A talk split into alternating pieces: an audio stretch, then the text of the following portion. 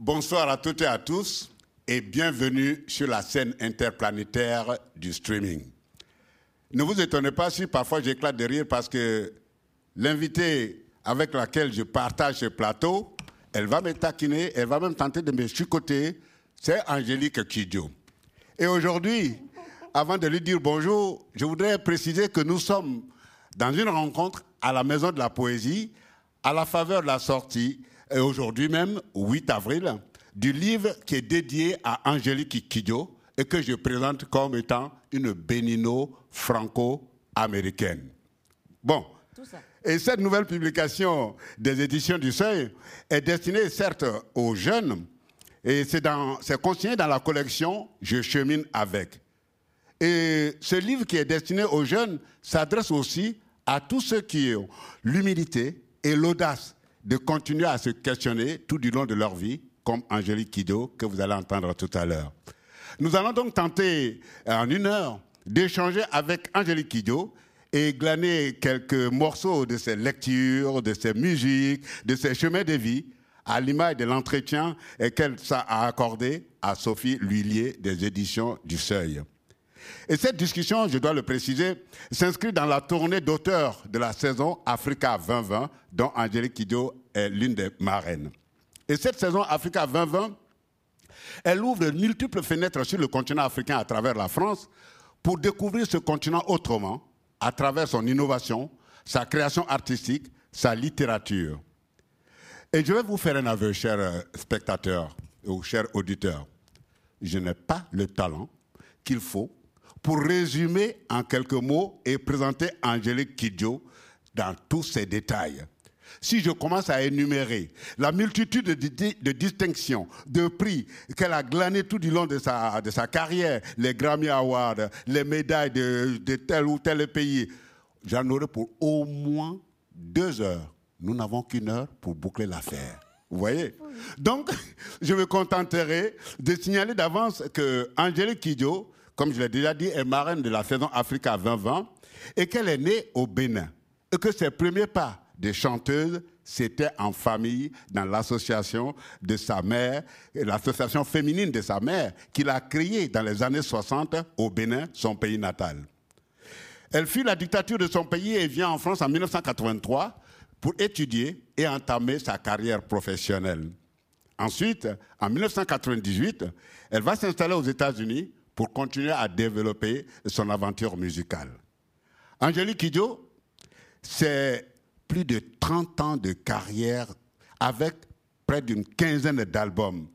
Et tous ces albums, toute sa musique, elle porte sur l'histoire du continent et se préoccupe aussi de justice, de paix, de cause sociale, d'éducation, de droits de l'enfant et de la femme. Et vu que nous sommes euh, ici dans un cadre de rencontres et de création dédiées à la voix des poètes et des écrivains, une scène de, littérature pour découvrir la littérature autrement, avec ta permission, ma chère Angélique, je propose qu'on commence notre causerie euh, par euh, quelques lectures qui t'ont marqué. Il y en a pas mal que tu évoques dans l'entretien que tu as accordé à Sophie Lullier des éditions du Seuil, et notamment l'aventure ambiguë du célèbre Sénégalais euh, Cher Anta Diop, et, bouquin qui a été diffusé en 1981. Ah, 1961, il faut que je me répète. Alors, ma question c'est, qu'est-ce qui t'a marqué dans cette œuvre de Cher Amidou Khan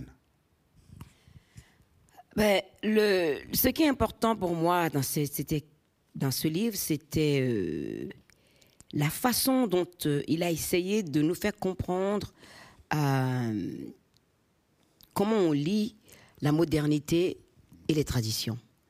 Comment est-ce que l'enfant moderne africain peut arriver à, à, naviguer en fait entre les deux? Et déjà dans ce livre, c'était pas c'était pas évident et c'est toujours pas évident aujourd'hui. Et euh, il y avait une, phrase dedans qui m'a, qui m'a vraiment touchée. C'est apprendre à l'enfant à lier le bois au bois. Et, et c'est tellement euh, graphique dans ma tête que je me dis que c'est, une lutte permanente, pas seulement pour un enfant africain, mais pour tout le monde, parce que le monde évolue et on évolue avec, et euh, on a des valeurs, et les gens qu'on rencontre dans la rue ne sont pas les mêmes, euh, n'ont peut-être pas les mêmes valeurs, ou les, ont les mêmes valeurs, les, ne les acceptent pas comme nous les acceptons. Et euh, ça m'a vraiment marqué parce que j'ai, grandi dans une famille où c'était déjà une, problé- une problématique pour mon père, en fait. La tradition et la modernité, comment il essayait toujours de nous protéger des traditions qui pouvaient nous faire du mal et où il disait ça, c'est, du temps ancien, aujourd'hui ça ne se passe plus. Et ça m'a permis de comprendre la lutte de mon père euh, pour nous préserver de beaucoup de choses. Et puis dans ce livre aussi, on voit que euh, tout du long euh, de l'entretien que Sophie Lillier, euh, tu insistes sur la nécessité, l'importance de l'éducation des enfants. Et il se trouve que l'éducation était la préoccupation euh, de la Grande Royale, qui est la tante de Samba Diallo, la- euh, le personnage de l'aventure ambiguë, et qu'il a envoyé à l'école euh, pour apprendre l'art de vaincre, de convaincre sans avoir raison. Comment doit-on interpréter ce besoin d'apprendre l'art de vaincre sans avoir raison? Mais on, on- on peut y arriver parce que moi je pars du principe euh, de ce que disait euh, la grande euh, La Grande Royale. La grande royale dans- dans- dedans, c'est que ce qu'elle dit dans cette phrase, c'est que on peut ne pas être d'accord, mais on peut toujours discuter. Et que chaque être humain a une façon d'approche- d'approcher les problèmes différemment. Devant les mêmes problèmes, on- on arrivera à une solution, mais par des moyens de réflexion différentes. Et que convaincre les gens sans avoir raison, c'est d'accepter que la personne avec laquelle on parle a une autre opinion et que cette opinion n'est pas venue pour la changer, mais pour lui faire comprendre qu'il y a d'autres opinions, que son opinion est une opini- opinion parmi d'autres. Et, et, et, et c'est ça une, une leçon que on oublie souvent en se disant euh, bon ben moi je vais imposer ci, je vais imposer ça, je vais imposer c- et, et par rapport à ce livre aussi, c'est par rapport à la religion musulmane. Comment la religion musulmane peut permettre à un enfant d'aller à l'école et d'être, de croire à l'islam et en même temps euh, d'être éduqué. Et, c'est, pour moi, ce livre est complètement euh, euh, un livre qui nous donne déjà, si, tu veux, une façon de réfléchir à ne pas aller dans les excès. L'extrémisme qui est religieux qui existe aujourd'hui, c'est qu'on a perdu cette notion de pouvoir se parler sans être d'accord, sans, avoir la même opinion, mais de penser que ta foi, c'est ta foi, la mienne, c'est la mienne, et que c'est pas parce qu'on n'a pas une, la même approche de cette foi qu'on doit être des ennemis. Et dans l'aventure ambiguë, on peut lire aussi euh, peut-être la problématique du choc des cultures. Voici un Sénégalais qui a grandi dans la culture musulmane, dans la culture traditionnelle, et qu'on envoie en France étudier, qui va découvrir le monde avec euh, la culture cartésienne, où tout doit être démontré scientifiquement. Donc il se retrouve presque pris en étau euh, de, euh, de ces deux cultures. Donc le choc des cultures, voire même le choc des générations, puisque lui, le jeune, par rapport à ses parents restés au village, c'est aussi une, euh, question de choc de, de génération. D'ailleurs, le, lequel choc on retrouve dans l'œuvre du Malien Serou Badian, qui a décrit dans Sous l'orage comment les générations africaines se sont retrouvées confrontées, les jeunes générations se sont retrouvées confrontées avec les anciennes générations. Est-ce qu'on pourrait retrouver euh, cette problématique-là dans l'aventure ambiguë? Ah, c'est complètement dedans. Et c'est pour ça que ce qu'elle dit en disant faut convaincre et vaincre sans avoir raison. Parce qu'une fois que tu as compris ça, quand tu arrives et que tu arrives dans une culture cartésienne, c'est pas que dans nos cultures, il n'y a, pas de il a pas une raison cartésienne. Elle est là. Sinon, euh, pourquoi elle dit cette phrase-là? Elle est complètement cartésienne, sa phrase. Mais en même temps, on a une façon différente d'approcher la pensée cartésienne. Et, quand tu as, on a grandi en ayant des outils pour comprendre que la façon de, réfléchir de l'homme cartésien est aussi humaine que notre façon à nous d'intégrer euh, la, euh, la- façon cartésienne de penser, c'est un autre chemin. Mais elles ne sont pas contradictoires, elles ne sont pas en contradiction. Elles, se retrouvent. Tant qu'on est- ouvert à comprendre l'autre, même si tu n'es pas d'accord avec les croyances de cette personne, la pensée cartésienne et la logique cartésienne te permet de te dire, on va peut-être pas être d'accord, mais il y a des endroits où on peut être d'accord et pourquoi on ne, prend pas ces endroits où on peut être d'accord. Donc on est toujours focalisé sur les choses sur lesquelles nous ne sommes pas d'accord, alors qu'on a, il y a un juste milieu à chaque fois. Euh, euh, on ne peut pas ne pas être d'accord tout le temps, c'est pas possible. Il y a des choses sur lesquelles nous, pouvons être d'accord. Dans cette phrase de la Grande Royale, c'est ça, de comprendre la complexité de, dialogue entre les, cultures, entre les personnes, et de se dire, quand tu rentres dans une discussion, quand tu rencontres une culture, ne sois pas dans la certitude de tout savoir. Parce que la certitude de tout savoir veut dire que tu ne peux discuter avec personne parce que tu, penses que tu as toujours raison. Et ça, ce n'est pas normal, ce n'est pas possible. Je, ne connais personne au monde, même les plus grands philosophes du monde, tout ce qu'ils disent, c'est toujours hypothétique. Parce que personne ne possède la vérité. Oh, c'est tellement juste ce que tu dis parce que on retrouve euh, ce que tu viens de développer dans l'esprit de cet adage mandingue qui dit personne ne détient la vérité absolue et dit en cher en disant c'est ta vérité plus ma vérité qui nous permet tous les deux de faire un pas vers la vérité et que personne ne détient la vérité absolue. Alors, pour continuer sur la littérature, on constate que dans la littérature classique française, euh, en tout cas, dans Je chemine avec Angélique Kidjo, entretien accordé à Sophie Lullier, tu cites le Cid de Corneille, La peste de Camus et Antigone de Jean Anouilh. Je vais m'arrêter sur euh, Antigone de Jean Anouilh. Pourquoi le mythe grec repris par Jean Anouilh est présenté euh, euh, sous l'occupation allemande pendant la Deuxième Guerre mondiale en France est-il significatif pour toi? Je me suis rendu compte qu'il y a beaucoup de mythes grecs qu'on retrouve chez nous. Déjà, les dieux grecs et les dieux africains ont les mêmes caractéristiques. Donc, euh, quand les gens commencent à me parler des orichas en disant ça, c'est chez les sauvages, je dis si moi je suis sauvage, je me demande ce que toi tu es dans ta culture ah occidentale. Et, et, et, Sophocle, de, de, de Sophocle, ah, j'ai lu aussi Antigone de Sophocle, et euh, celui de Jean Anouilh aussi. Et euh, c'est cette problématique d'Antigone, c'est partout. C'est partout. On pense que Jean Anouilh, Sophocle, c'est différent, c'est loin, c'est ceci, c'est complètement occidental. Mais non, pas du tout. Et c'est pour ça que j'aime la lecture, c'est pour ça que j'aime, j'aime, lire les choses différentes. C'est toujours dans cette optique de trouver des affiliations, des choses qui me permettent d'aller comprendre quelqu'un qui, ne, parle pas la même langue que moi au départ, mais qui a une pensée cartésienne qui est en moi aussi. Et c'est ça que c'est pour ça que j'aime la peste. J'aime euh, le. Il y en a plein de choses. J'ai n'ai pas cité euh, Baudelaire. J'aime beaucoup les le Baudelaire, euh, spleen et idéal. C'est quelque chose que j'adore. Le, le, poème L'horloge de, de, de, Baudelaire, c'est quelque chose qui me parle parce que le temps dans notre culture est quelque chose qui est qui est très très important. Donc la notion du temps et la, problématique et la préoccupation du temps n'est l'apanage de personne. Ça n'appartient à personne, ça appartient à tous. Mmh, c'est là où on dit en Côte d'Ivoire, tu verses ma figure par terre. Je, je traduis, elle me complexe. Parce que quand moi qui prétends travailler dans la culture, quand je vois la somme des choses qu'Angélique Kidjo a lues et qu'elle a même expliqué dans je chemine avec Angélique Kidjo, je dis, mais j'ai pas lu la moitié. Qu'est-ce que tu as fait de ta vie solo Bon, enfin. Tu as lu autre chose. Ferme-moi la, la, parenthèse. On ne peut pas lire tous les mêmes choses, n'est-ce pas? Et puis, pour poursuivre toujours sur Antigone, puisque euh, la pièce de théâtre de Jean Anouilh euh, qu'il a mis en scène, il met en scène en tout cas euh, la révolte face au pouvoir. Alors moi j'ai envie de te demander quel parallèle ferais-tu toi aujourd'hui entre la révolte de la jeune Antigone et la tienne?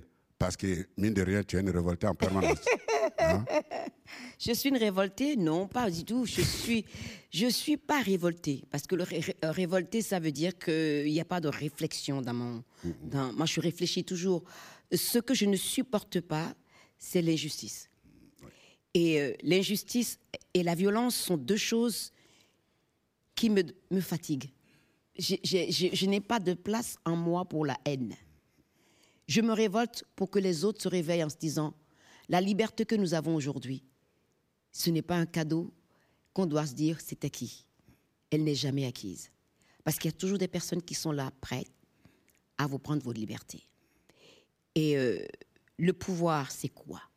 La question que je me pose souvent, le pouvoir, c'est quoi? Cette question, je l'ai posée à mon père une fois. il m'a dit, le pouvoir, c'est quand on l'a et qu'on ne s'en sert pas. Ah. Au jour d'aujourd'hui, il y a très peu de personnes au monde qui ont compris que quand on a le pouvoir, ce n'est pas s'en servir, c'est de laisser le pouvoir de côté et avoir le consensus. De parler aux gens, ne pas avoir peur de l'autre qui pense différemment. Donc pour moi, la dictature est l'opposé de, euh, du pouvoir, en fait. Et euh, ça me révolte parce que je dis chaque être humain qui naît. Tu as déjà vu une mère accoucher d'un bébé qui sort avec des chaînes aux pieds, aux, aux chevilles. Tout être humain naît libre, égaux, en droit et digne. Et nous avons réussi, nous, notre race humaine, à décider que ce n'est pas comme ça que ça doit se passer. On utilise beaucoup de, beaucoup de subterfuges pour se, pour se donner du pouvoir, que ce soit politique, que ce soit religieux. Euh, et moi, je me dis, euh, le pouvoir, pour moi, ce n'est pas là. Le pouvoir, c'est quand on est humble et qu'on accepte qu'on n'a pas raison. Et qu'on accepte qu'on est là. Quand on a un, poste de pouvoir, on n'est pas là pour soi. On est là pour les gens qui vous ont mis là. Et qu'il faut être à l'écoute tout le temps des personnes qui vous ont mis au pouvoir pour pouvoir travailler pour eux, c'est pas pour vous. Oh ouais. Et je dois rappeler qu'effectivement, quand tu parles de la haine, de la révolte euh, de laquelle peut découler la haine, la fois où tu as eu un soupçon de haine hein, qui a émergé en toi, c'est ton père qui a dit Oh, calme-toi, va réfléchir une semaine et on en reparle.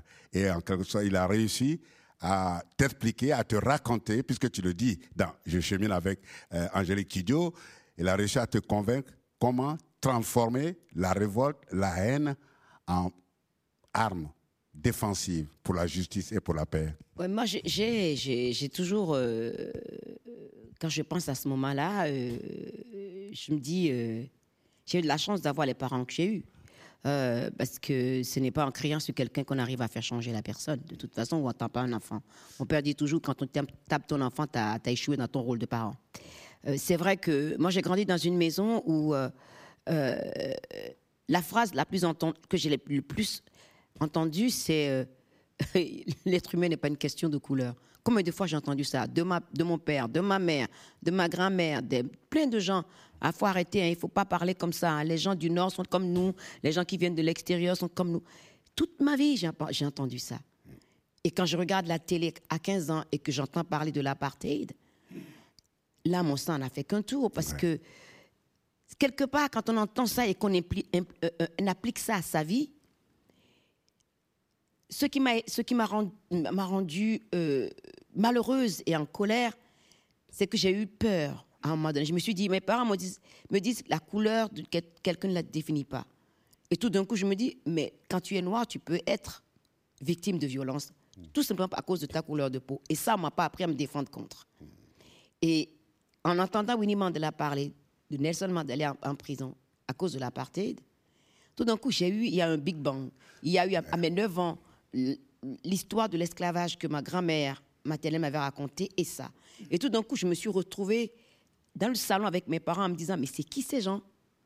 C'est-à-dire qu'ils ne me protègent pas, je ne peux même pas me défendre. Si quelqu'un m'attaque en me disant sale négresse ou je ne sais pas quoi, je ne sais pas quoi dire, parce que je n'ai pas d'armes pour ça. Et euh, euh, c'est vrai que je suis partie en colère, j'ai écrit une chanson où euh, j'ai vomi ma haine contre ce système-là. Et mon père, il a, il a eu la patience. Hein. Tout le monde à la maison s'est assis, ils ont écouté toute la chanson. et, mon père a dit, bon d'accord, ah je comprends. Je comprends que tu sois en colère, je comprends ta douleur, je comprends tout ce que tu veux exprimer. Tout ce que tu dis là, tout le monde ici probablement l'a ressenti. Mais ton rôle à toi en tant qu'artiste, ce n'est pas de vomir la haine, ce n'est pas à toi de dire d'aller attaquer tel ou tel, le rôle d'un artiste, c'est de créer des ponts, d'être la personne qui a une clé qui, ouvre les portes qui se ferment.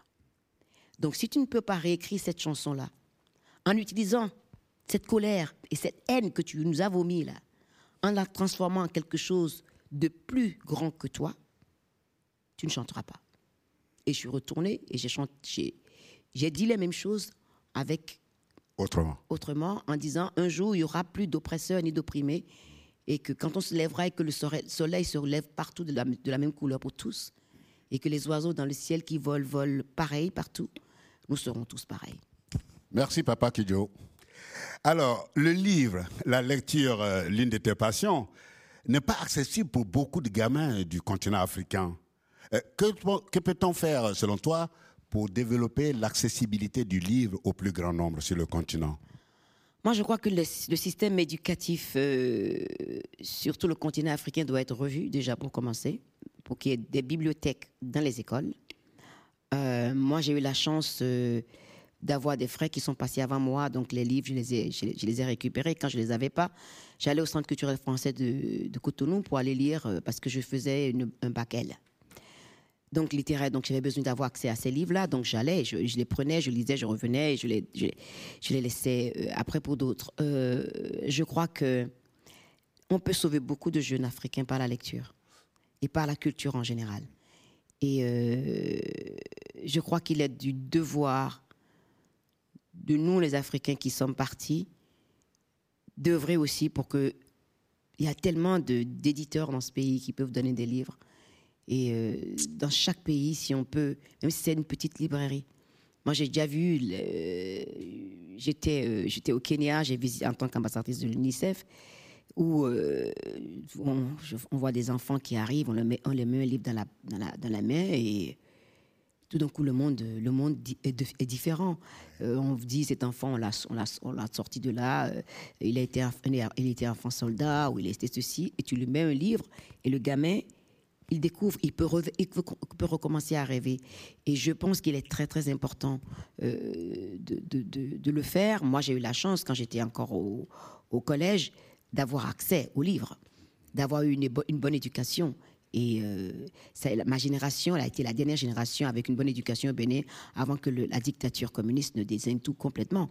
Donc, euh, je crois qu'il est indispensable de, porter ce genre d'initiative, d'avoir des, des, librairies, des bibliothèques et d'avoir accès aux livres gratuitement en expliquant aux enfants si tu finis de lire, ne corne pas les pages, pense à quelqu'un d'autre qui va lire après toi. Et je suis sûre que de savoir qu'une fois qu'on a fini de lire, quelqu'un d'autre tournera les mêmes pages que vous, c'est très puissant. Oui, c'est important que tu mettes l'accent sur euh, le rôle aussi de la diaspora africaine, euh, pour, euh, puisque nos gouvernements, des fois, on est tenté de dire on peut plus rien attendre d'eux. Bon, je ne dois pas dire ça en public, mais l'initiative, comment on l'appelle, privé peut aider au développement de la, lecture et de la diffusion du livre. Il y a des gens qui le font. Hein. Il y a, beaucoup de gens qui le font déjà en Afrique et je crois que euh, il, faut accélérer ça. En oui.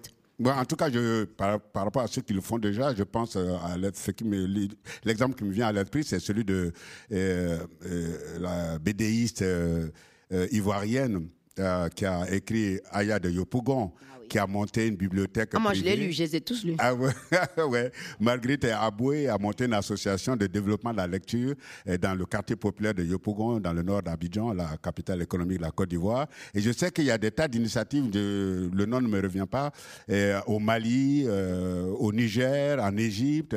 Il faudrait que ce soit sur l'ensemble des 56 États officiels qui composent le, continent africain. Que ce soit des livres en français comme en anglais. Oui, exactement. Et aussi des fois en espagnol et en portugais, parce qu'il ah y a toutes ces langues qui sont parlées en Afrique. Sur le continent. Donc, euh, moi, je pense que des, bibliothèques mixtes peuvent aussi peut-être donner envie à des anglophones d'apprendre le français et vice-versa.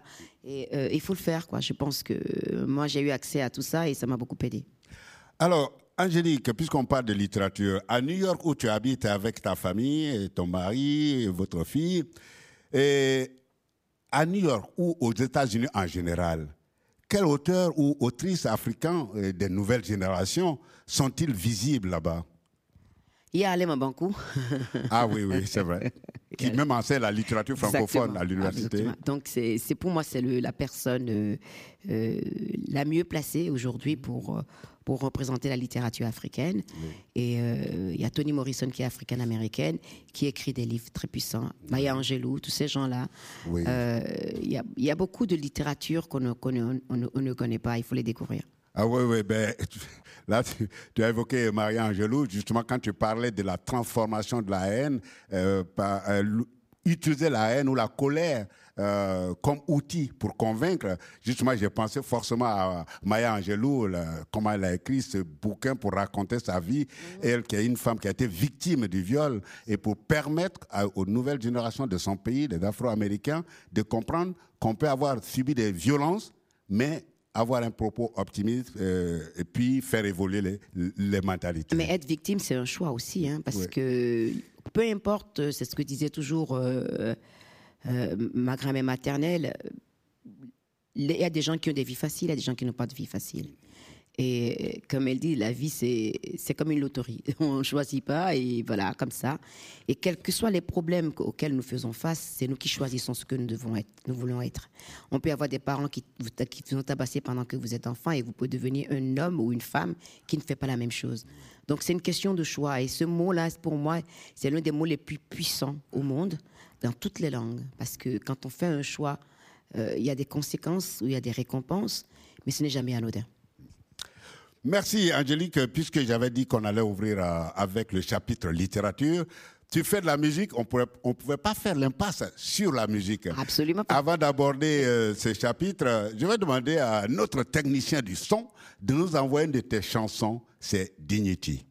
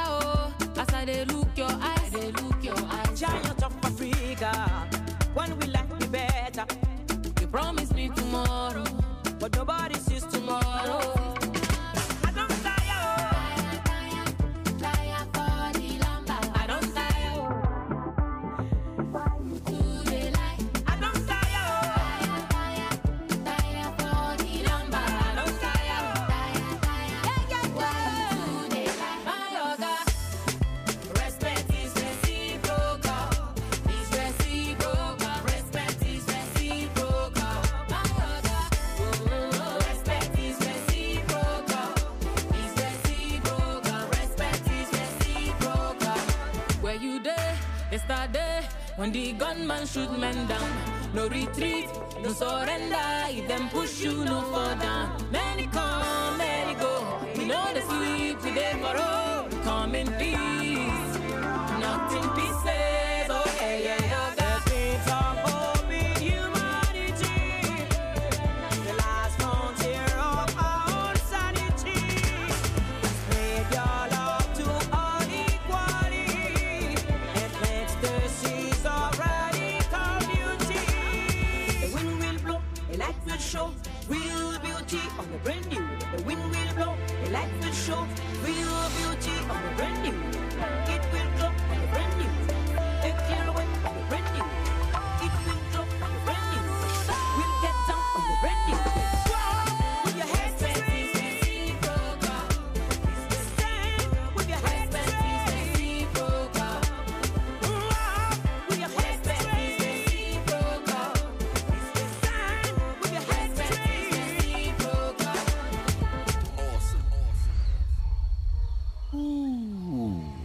Là T'as commencé à danser. Eh ben, si on était autorisé, moi, on allait danser. Hein? Ah ouais, c'est ça. Mais c'est incroyable.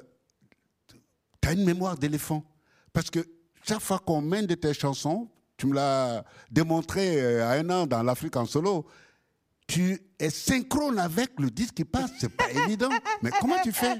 Mais c'est pas moi qui l'ai écrite la chanson. Comment tu veux que je ne me rappelle pas? Mais Pour, tu- pour là, l'instant, j'ai que- pas encore l'Alzheimer. Ça viendra peut-être Oui, un jour, mais pour la l'instant, ça chanson passait, tu l'as chantée pareil en studio avec moi.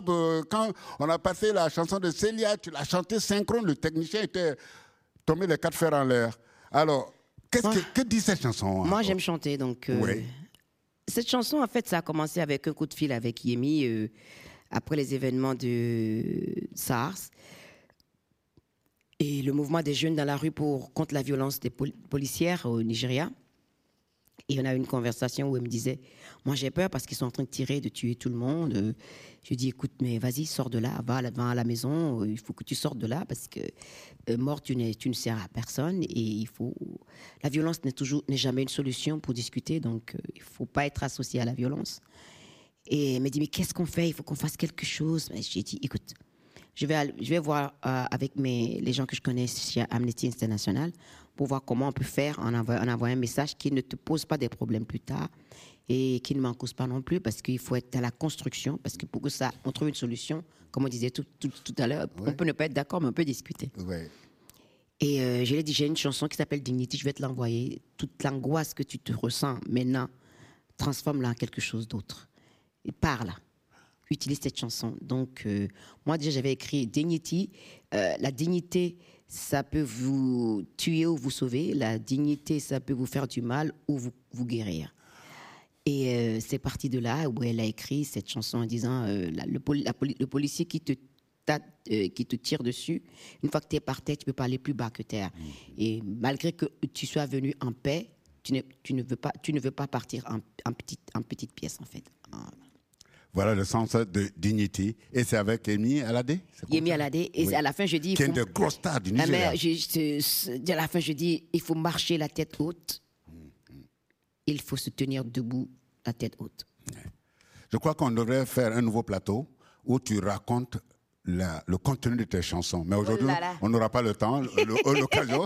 Mais ceci dit, euh, comme je dis, on n'aura jamais le temps d'égrener ta volumineuse production discographique. Donc, on se contentera de, quelques opus emblématiques. Et je pense particulièrement au titre Batonga. Alors, ce, titre, il figure sur ton album Le Gozo, qui a connu un énorme succès. C'est incroyable succès dès sa sortie en 1991. Et ce que je souhaiterais que tu racontes, avant même la chanson, c'est l'anecdote de Batonga. Je crois que c'est un mot que tu as inventé quand tu étais au collège pour euh, menacer les garçons qui t'agressaient. Ouais, mais c'était. euh, ah là là. Vas-y. Ah, le primaire, c'est toujours. C'est pas simple, mais euh, on, ne, on ne passe pas par euh, le bizutage, on appelait ça. Et dès que tu arrives en classe de sixième, euh, il y en a certains qui sont des, vraiment des têtes à claque. Quoi. C'est a pas d'autres mots, je trouve pas d'autres mots, j'ai pas envie de dire autre chose qui soit plus désagréable que ça. Qui se, baladent, qui se baladaient souvent avec une, euh, une branche avec un miroir autour pour regarder en dessous des robes des filles Oh non. pour nous. Et puis tu les entendais dire, mais tu as rien à faire ici, va faire la popote, euh, reste à la maison. Alors moi, moi, moi j'étais en colère tout le temps et un jour, je me rappelle, je suis rentrée à la maison. Comme mon père a toujours dit que, nous a toujours dit, régler ces problèmes avec des points, on a perdu complètement, on n'a plus rien à dire. Euh, je suis rentrée à la maison, je dis, mais je veux me battre, mais tu me dis qu'il faut pas se battre. et mon père me dit, Le père était bridé quand même. hein. non, mais c'est nous tous. Hein. Ouais. Parce que quelque part, mes frères faisaient du karaté, je les suivais, je faisais des trucs. Et, euh, et euh, mon père m'a dit Qu'est-ce que je vous dis tout le temps? Le cerveau, c'est ton âme absolue. Il n'y a rien qui peut battre le cerveau. Donc, utilise ta tête. Je dis Mais ça veut dire quoi? Quand on est en train de me regarder sous la robe, c'est mon cerveau que j'en pensais. Il me dit Pense à un mot.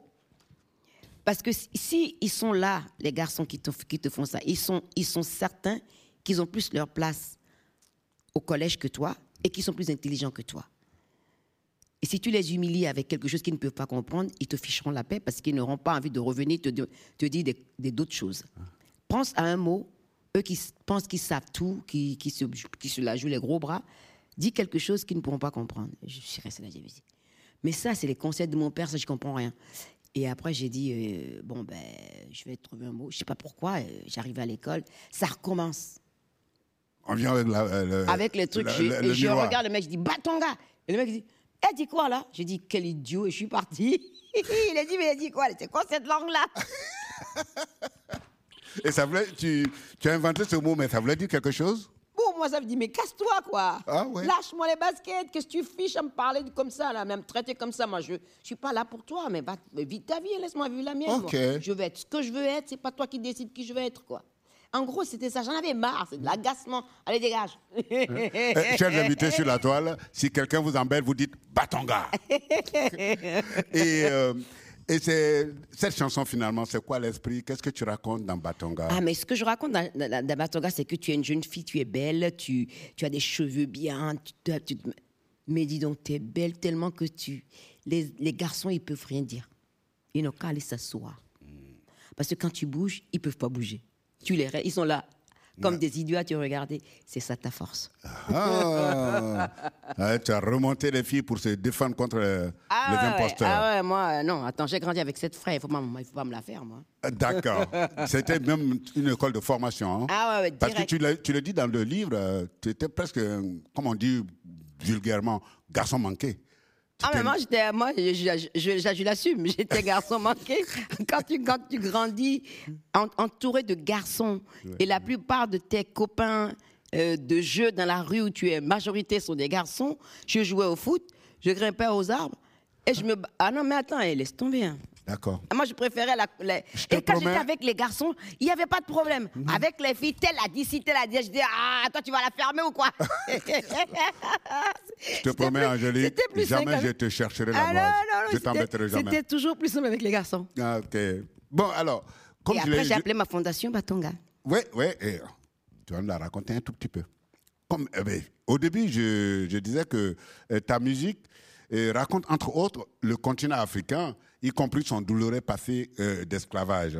Est-ce que tu peux nous résumer ta tri- trilogie, c'est comme ça que tu as écrit, hein, ta trilogie musicale Ah, sur l'esclavage Pour moi, c'est euh, l'esclavage est venu à ma connaissance à travers la musique.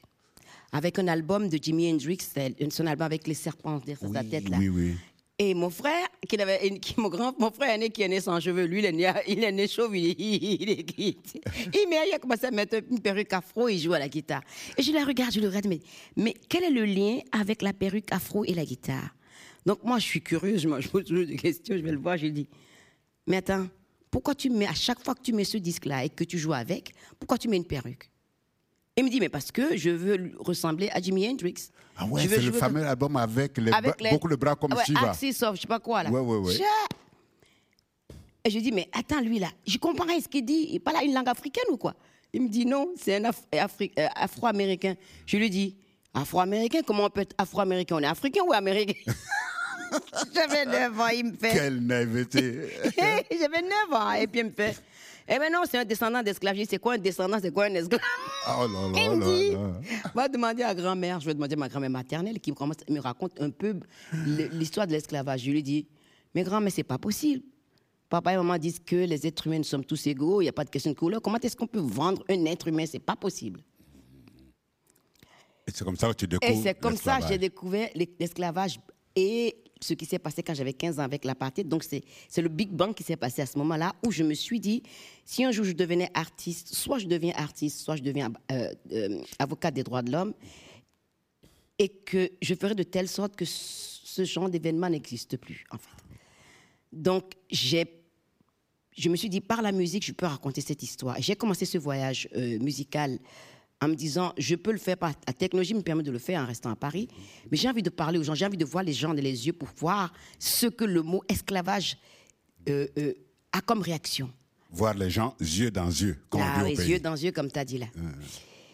Et euh, c'est vrai, quand je suis arrivée aux États-Unis, il y avait des gens qui étaient absolument emballés par l'idée, et il y a d'autres qui étaient là.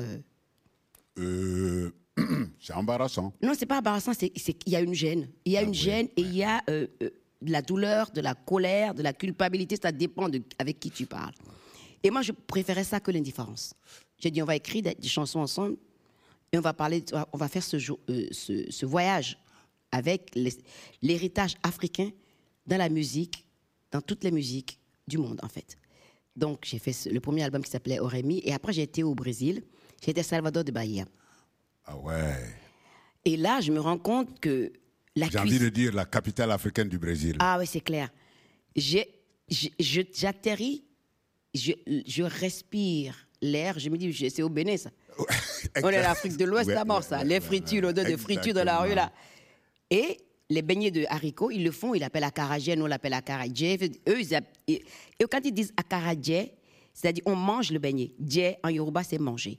Nous on dit tout tout simplement akara. Et la nourriture vatakpa, la ils font un truc qui s'appelle vatakpa, c'est le, le, le nom de la, de, la, de la- des cérémonies de baptême traditionnelles et la nourriture qui va avec. Et du coup, ça a commencé avec la nourriture. J'ai décidé de ne pas être dans un hôtel 5 étoiles ou 4 étoiles, j'ai été chez l'habitant, pas loin du Pelourinho, où la place où on vendait les esclaves. Ouais, ouais, ouais, et j'ai, dès le, lendemain, j'étais avec un jeune garçon qui avait une, une- une organisation pour récupérer les enfants de rue par la musique. Donc j'avais un lien déjà direct culturellement avec. J'ai rencontré un jeune garçon au marché, de la rue, il me voit, il, me, et il, il entend et que je ne parle pas portugais. Et il me dit, africaine J'ai dit, yes, africaine. Il dit, oh, hey, t'es la princesse africaine. Oh. Et le gars il me regardait comme ça. C'était un truc qui m'a vachement touchée. Et euh, donc, j'ai écrit des- la, de la musique avec euh, Brown, Gilberto Gil, Daniela Mercury. Et après, j'ai fait les Caraïbes. J'ai été à Cuba. Et Cuba, c'est le même. Ah ouais, euh, la même musique est géniale, mais toujours ce sentiment d'être épié tout le temps, la, la dictature communiste et tout, c'est- Ah J'ai aimé la musique, mais j'ai pas aimé du tout l'ambiance, du tout. Euh, mon mari ne le sentait pas comme ça, parce que quand on n'a pas vécu dans une dictature, on ne sait pas ce que c'est. Ouais, ouais. Donc voilà, c'est retracer la route de l'esclavage par la musique, en fait. Et le premier album de la trilogie, c'est? Orémi, le deuxième, c'est Black Ivory Soul, et le troisième, c'est Oyaya. Et les, tous les trois ont été enregistrés à différentes, dans différentes villes. hein? Absolument. Partout.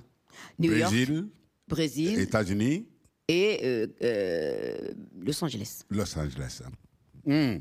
Et cette trilogie t'a permis de faire le fameux voyage triangulaire comme le commerce triangulaire Exactement. de J'ai pu, j'ai pu le faire par la musique. ouais. Et sur tes chemins de vie, tu as rencontré de belles personnes, que ce soit les arrangeurs, les producteurs, les managers, les artistes euh, comme Chris Blackwell, David Byrne, Peter Gabriel, Myriam Makeba, Celia Cruz, et j'en passe, parce qu'il y en a une tonne que tu cites euh, dans Je chemine avec euh, euh, Angélique Kidjo. Et ton dernier album que tu as sorti en 2019, qui t'a attribué ton quatrième Grammy, oui, cher monsieur, dame, la dame que voici posée avec moi là, là, elle en a quatre. Moi, j'en ai pas un seul. Toi, on tu chantes pas, non? Ah, d'accord, ok, parfait. Ok, alors, donc, ce dernier album qui de Célia qui t'a attribué le, le quatrième euh, Grammy, et il s'intitule Célia. Et alors, pourquoi Célia et pourquoi lui consacrer un disque entier où tu reprends ses chansons? Qu'est-ce qu'elle représente pour toi? Mais Célia a été le déclencheur de, de, de quelque chose de déterminé en moi. Parce que jusqu'à ce qu'elle arrive sur scène pour chanter la salsa, pour moi, il n'y avait que les mecs qui fais- faisaient de la salsa. Dis-moi un groupe de salsa où tu as trouvé une fille qui faisait les chœurs ou qui jouait à quelque chose. Ah, vraiment, là, tu interroges ma vieille mémoire perforée comme une passoire d'Atcheke. Euh, J'en connais pas des masses. Je connais les, les Théo Feliciano, Ah, les voilà, Pacheco, voilà, les- voilà. même le grand groupe mythique d'Aragon, j'ai pas vu une seule Ah, chorus ben féminine. il n'y a que des Oui, mecs. oui, voilà. Bon. Et Célia Cruz arrive sur scène Oui. et c'est la, c'est la raclée. Aïe, aïe, aïe. Elle commence Kimbara, Kumbara, Kimba, Kimbamba, Kimbara, Kumbara, Kimba. J'ai dit, les gars, vous allez en manger là. Je veux voir, vous voir faire ça. Et c'est les mecs qui accompagnent et qui dansent aussi. Johnny Pacheco, elle a dit, eh, ah, ah, celle-là, là, elle fait la musique des gars là. Et les chicote, moi, je fais pareil. Ok. Si elle, elle peut faire la salsa, il n'y a rien que je ne puisse pas faire. C'est pour ça que j'ai fait tout un album pour elle, parce que je l'ai rencontrée à Paris. Oui. La rencontre. Mais malheureusement, j'ai vu une torche qui s'allumait là pour nous signaler qu'on s'approche de la fin. Et, mais pardon, résume la rencontre. J'ai Quand RKK t'a présenté à Célia Cruz et tu Rémi voulais chanter avec elle. m'a amené là, elle me dit euh, viens, viens, viens. Je lui dis mais tu es une blague. Elle me dit non, tu viens. Et j'arrive au Montparnasse, méridien du Montparnasse là. Il y avait Célia qui était dans sa loge. Moi je parle pas espagnol. Je sais pas, il m'a présenté. J'ai j'ai commencé à baragouiner mon euh, Kimbara Kimbara. Il m'a dit non, attends, attends, je vais te mettre sur scène. C'est la cinquième chanson. Moi je vais dans le public, j'étais là ouais génial. Et puis elle m'invite sur scène. Moi qui ne connaissais pas la parole, j'ai appris la chanson après correctement. Et elle n'a rien dit à personne. Donc elle m'invite sur scène pour que je, vienne, je chante. Et puis son mari, qui était le chef d'orchestre, Il fait- il, il avait commencé déjà à faire le truc. Et il dit non, non, tu ne joues pas, toi. Il y a une amie, une, une- une amie qui vient chanter. Et le mari, il faisait. Mais c'est quoi ce truc? Et il fait bon, mais c'est ma femme, hein, c'est elle qui décide. Ouais. Et moi, j'ai pris le micro, j'ai commencé à baragouiner du charabia. Et tu vois le public qui me regarde, mais c'est qui Elle c'est sort d'où celle-là Et tout d'un coup, je me dis, Angélique, tu, tu te fous de ta, on, on se fout de ta gueule là. Carrément, dégage de là. Je suis partie en courant. Ouais, Comme tu dis, ça a été la honte de ta vie. Ah, Mais tu la- t'es bien rattrapé. ah, je me suis bien rattrapée parce que je l'ai retrouvé après, pendant les Grammy, euh, longtemps. Et puis à chaque fois, on me disait, ma soeur africaine, la vieille ici. Et puis ça, Oh. c'est, on rigolait beaucoup. Et voilà, quoi. Très bien. C'est son féminisme et puis c'est sa qualité artistique, c'est tout ça qui t'a séduit Non, aussi. mais au-delà de ça, si tu veux, ce qui s'est passé, c'est que quand Célie est arrivée à New York, euh, euh, euh, il n'y avait pas beaucoup de soutien, on l'appelait café au lait. Oui. C'était du racisme. Ah et, ouais. et elle, pour répondre au racisme, elle, elle- son, son cri de guerre, c'était Asuka Ça veut dire, tu veux du café au lait? Tu as besoin de sucre et moi, je suis le sucre, tu peux pas faire ça. Ouais. Et parce que je suis café au lait, parce que c'est le sucre qui a provoqué Eh, l'esclavage. eh, et que tout nous- tout Oh, est dans une. En phrase. Ah oui. Asuka. Asuka. Bon, ben, comme on me fait signe que nous, nous approchons de l'étape, mais c'est difficile de faire euh, l'impasse sur tes engagements, parce qu'il y en a plusieurs. Et euh, tu es depuis 2002 ambassadrice de bonne volonté de l'UNICEF, et on peut découvrir sur le site de l'institution les actions accompagnées par Angélique Kidjo à travers de nombreux pays d'Afrique avec l'UNICEF. Je vous invite à aller consulter le site, parce que ce soir, on ne pourra vraiment pas vous les commenter, je ne pourrai, j'en aurai pas le temps. En tout cas, Angèle Kidjo, quel est le sens de ton engagement auprès de l'UNICEF? Pourquoi tu as eu envie de t'engager auprès d'une institution aussi énorme?